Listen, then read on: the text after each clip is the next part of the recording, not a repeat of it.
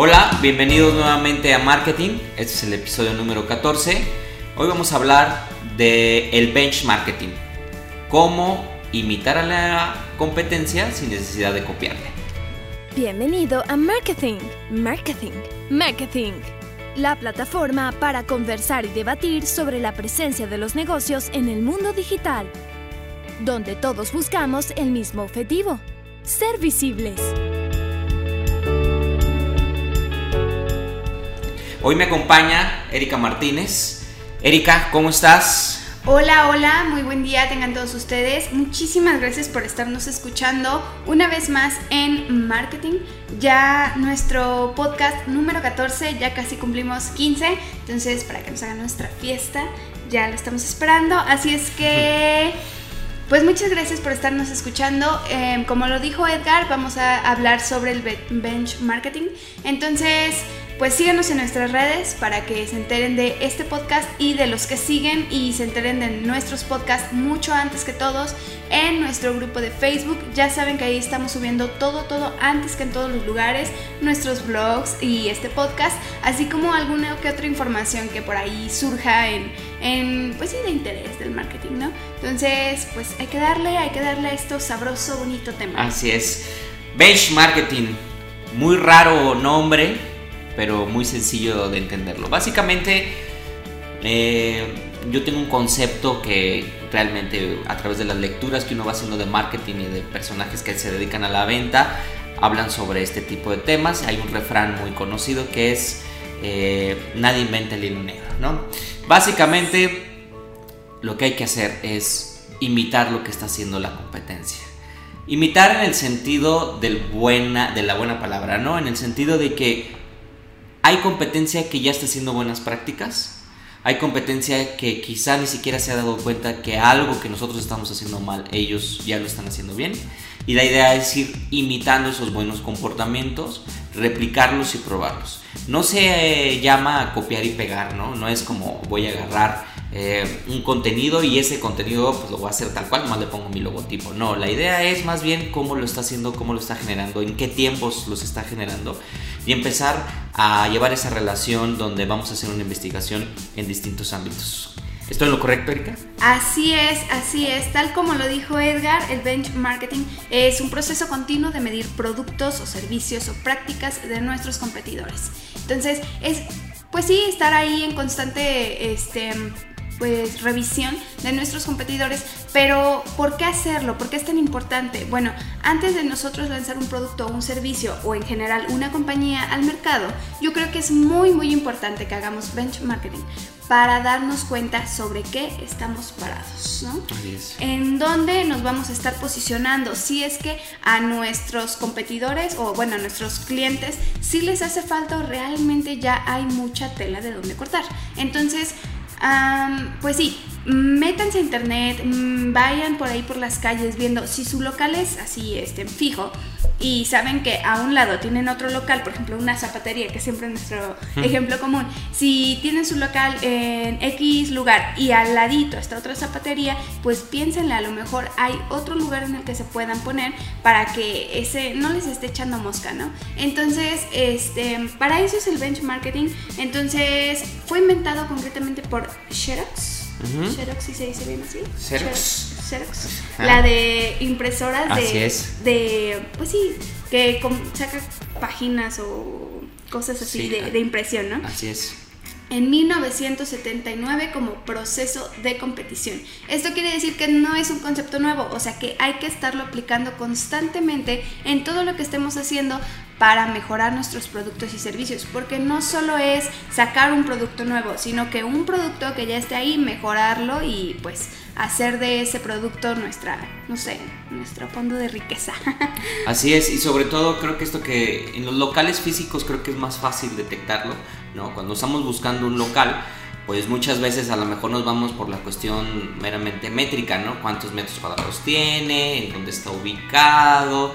el costo que tiene su renta, etc, etc, etc. Pero quizá tenemos que empezar por algo más básico, qué negocios hay ahí, qué tanto tráfico de peatón hay. Hace algunos meses yo tuve la experiencia de ver de cerca un proyecto donde básicamente nos centramos en las ubicaciones más privilegiadas del estado, de aquí de San Luis Potosí, y nos dimos cuenta que no es tan importante como pareciera, más bien los que nos tenemos que enfocar es en el tráfico y sobre todo un negocio que necesita el tráfico de personas, obviamente su tráfico más importante no es una avenida, sino que trafique personas caminando por ese lugar. Eso ayuda a aumentar eh, las visitas y por lo tanto las ventas. Entonces, a veces el benchmarking tiene que ver más acercarnos un poco a la orientación de lo que está haciendo la competencia, preguntar alrededores, oye, aquí qué tan bien está, qué tan seguro es, qué, cuánto, tiempo tienen los negocios ahí en esa zona, eso también es un dato muy importante porque los negocios que tienen mucho tiempo en una zona es porque hay una rentabilidad a largo plazo ahí, ¿no? Eh, y bueno, pasando al ámbito digital, pues es casi similar, ¿no? Básicamente es entrar a ver las, la competencia que tenemos, siempre fijándonos en aquella competencia eh, que puede ser a lo mejor con muchos seguidores, pero también que tenga interacciones, que también podamos investigar un poquito sobre ella si aparece en Google, si aparece en las primeras posiciones, si está en Google Maps, etc, etc, etc, etc, ¿no? Todo eso nos va a ayudar a tener una mejor perspectiva de lo que estamos haciendo y como dice Erika, para los emprendedores en este caso, pues antes de que inicien su idea, que puede ser muy genial, pero aún siguen un concepto de idea, pues probándolo con personas o con compañías que estén haciendo algo similar, a ver cómo les fue, ¿no? De esa manera también sirve el benchmarking y bueno, pues es básicamente un, bagaje general de, de lo que es el benchmarking. Así es, pero bueno, ustedes se preguntarán, bueno, ¿y yo cómo lo puedo hacer? ¿Cómo puedo hacer benchmarking? Bueno, es muy sencillo, la verdad es que en una empresa nueva o, ya con antigüedad se crean KPIs que son indicadores de, pues sí, de cómo está nuestra empresa, cómo se mueve, cómo se mide nuestra empresa. Nosotros lo decíamos en los primeros capítulos, digital es medible. Entonces, si ustedes van a empezar en el mundo digital, midan todo lo que hacen y midan cómo es que está funcionando para posteriormente pues replicarlo en otras cosas, en otros productos o en nuevos servicios que vayan a tener. En este caso del benchmarking funciona para ver qué tanto eh, le está yendo al que también le está yendo a otra empresa en comparación a la nuestra. Entonces, así van a medir, pues, no sé, inclusive hasta cómo está posicionada su página en Facebook. Por ejemplo, Facebook tiene en pues en la parte de las estadísticas, competidores. Entonces ahí tú metes a las empresas o las páginas que tú sabes que son tu principal competidor y ahí les estás moviendo para ver si es cierto que les está yendo tan bien como dicen. Luego nos encanta decir que nos va excelentemente bien, pero no es cierto. Entonces no les crean a todos y váyanse por ahí a, a competir, bueno, a medir con su competencia que también les está yendo de esta forma, con los KPIs. Así es. ¿Cómo ves, Edgar? Esto de los KPIs es elemental. Eh, acuérdense que lo que no se mide no se puede mejorar. Así de simple. Eh, la herramienta que nos menciona Erika creo que es fundamental. Es esta herramienta que trae la inspección de la competencia en Facebook. Ayuda muchísimo eh, a, a poder diagnosticar cómo está la competencia, sobre todo cuántos comentarios ha recibido, cuántos likes, este, cuántas interacciones. Y eso nos ayuda, como dice Erika, a darnos una perspectiva si esa competencia es mejor que nosotros. Muchas veces creemos que la competencia es mejor que nosotros y resulta que nosotros somos mejor, estamos haciendo mejor las cosas que la competencia. Pero hasta que no lo medimos y lo comparamos, pues tenemos ese punto de referencia.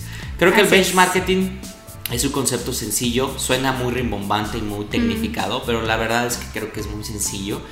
Básicamente yo desde mi punto de vista lo resumiría en una pequeña frase que sería hay que comparar para poder mejorar. Y en este caso hay que visualizar lo que la competencia está haciendo para poder nosotros aplicarlo al interior de nuestra empresa o de nuestro proyecto y mejorarlo con ello. ¿Qué crees? Así es, así es. Yo creo que esta conclusión es bastante acertada de todo lo que les hemos estado contando en este capítulo número 14. Entonces, pues síganos escuchando para los siguientes capítulos para que no se pierdan de esta información y sigan mejorando su negocio en el ámbito digital, en el ámbito pues físico o en marketing tradicional para que nunca, nunca se pierdan de estas actualizaciones. Entonces, escúchenos, escúchenos al próximo capítulo. Y bueno, yo me quedaría con que no asuman que, todo que toda su competencia está en Google. Búsquenle más por ahí, porque su competencia, como ya lo decíamos anteriormente, también va a estar a un lado de ustedes en, en su negocio físico. Entonces, por ahí denle una buscada a todos los aspectos para que no se les escape ninguno y puedan posicionar bien a su negocio. Así es que por mi parte es todo y pues ya. Muchas gracias.